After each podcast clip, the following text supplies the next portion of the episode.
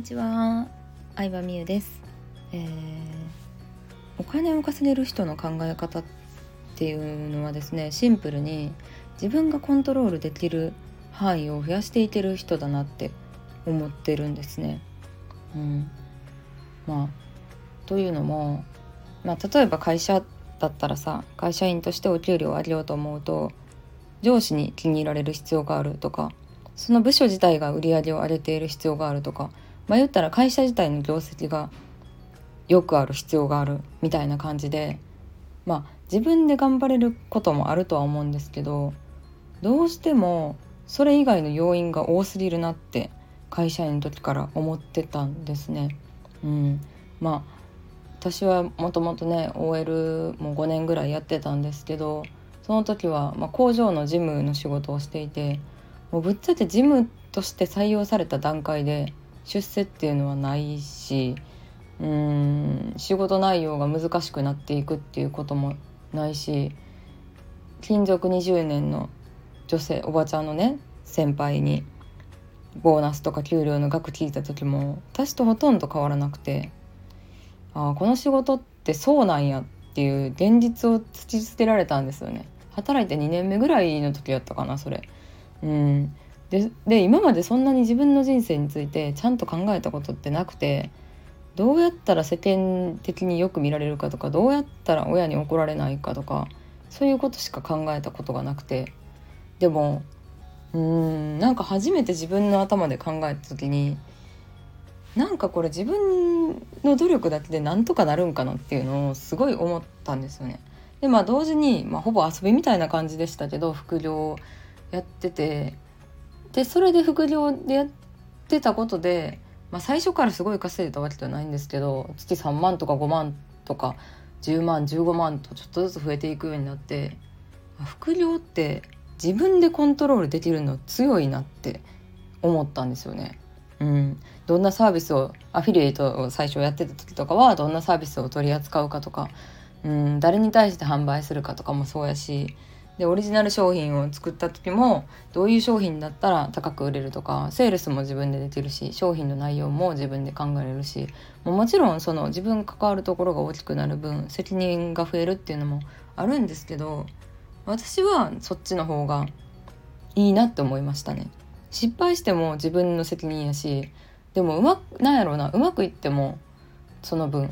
まあ取り分が大きくなるしうん、で会社っていう組織で働いてるとどうしても、まあ、自分の失敗で自分の評価下がるのは全然いいんですけどどうしてもこう不況とかになったりすると、まあ、その業界自体が沈むってことも全然あるじゃないですか。で、うん、そういうの考えて就職とかも全然就活とかもしてなかったし、まあ、転職っていう方法もあるとは思うんですけど転職するにしても結局一緒なんですよね。自分と合う上司がいるかどうか人間関係が合うかどうかは転職してみないと分かんないですしうん。ね。だからなんか結局同じことはその会社を変えても働き方自体は全く変わってないというかお金の稼ぎ方自体は変わらんなっていうのは思いますね。だから違う方法が絶対あるんやろうなって思いながらこうシンプルな今できる副業っていうのをやっていくうちにその心理にたどり着いたっていう感じではあるんですけどうん。まあ結局自分のコントロールできるものっていうのをなんかひたすら増やしていったっていうのが私のビジネスのなんかステップの進み方というかうんだなって思いましたね。一番最初はね、まあ、それこそアフィリエイトとか、まあ、メルカリで物を売ったりとかうんアマゾンアマゾンに出店したりとか、まあ、そういう感じだったんですけどポイ活したりとか。でその次に自分のサービス、まあ、最初ブログコンサルっていうサービスをしてたんですけど、まあ、それをやっててうん。で、まあ、そっからあの自分で仕組みを作ったりとかうん。なんか自分で作ったサービスのバリエーションっていうのを増やしていったって感じですかね。そうなんでね何かに、うん、依存する依存率をされていくことっていうか全体的にやるべきことお金を稼ぎたいのであればなんかそこなんやろうなって思いましたね。うん、でも最初はねプラットフォームで物を売るとかもいいと思います。ここならで物を売るとかメルカリで物販するとかもいいと思うしでもなんかずっとそのプラットフォームに集客を頼るっていうよりかは、まあ、広告勉強したりとか SNS とかうん、まあ、YouTube に動画アップしたりとかでどうやったら自分の力で集客できるかを考えていくことによって、まあ、自分の取り分も関わる範囲が大きくなるにつれて大きくなるっていうイメージですかね。うん、なのでなんかお金を稼ぐってなった時に何かの組織にとらわれた状態で頑張り続けるのだけは結構危険だなとも思っててっていうのも、まあ、組織からすれば同じ月給30万1ヶ月に払うやったらもう30万働かせ放題パックなんですよ会社からすると。うん、30万やったら30万でこの時間内やったら働かせ放題みたいな感じになっちゃうので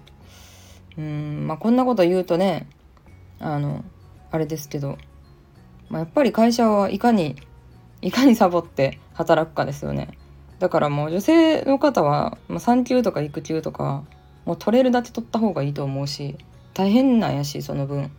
うん。でもまあ言ったら転職と転職の間で半年ぐらい休むのもいいと思いますし会社員っていう組織に属するのであれば会社員の権利はもともと思う存分に使った方がいいと思いますね。失業手当とかももっとももらえるだけもらった方がいいと思います。なので一生のうちに多分23回ぐらい転職とかしてうん組織に属す働き方をするんやったらもう23回ぐらい半年休むをやって23回ぐらい失業保険もらうかなって感じですけどまあでもその入ってくる収入を増やすって考えたらまあ何らかの依存度をどんどん下げていくっていう行動になるんじゃないですかね。はいということで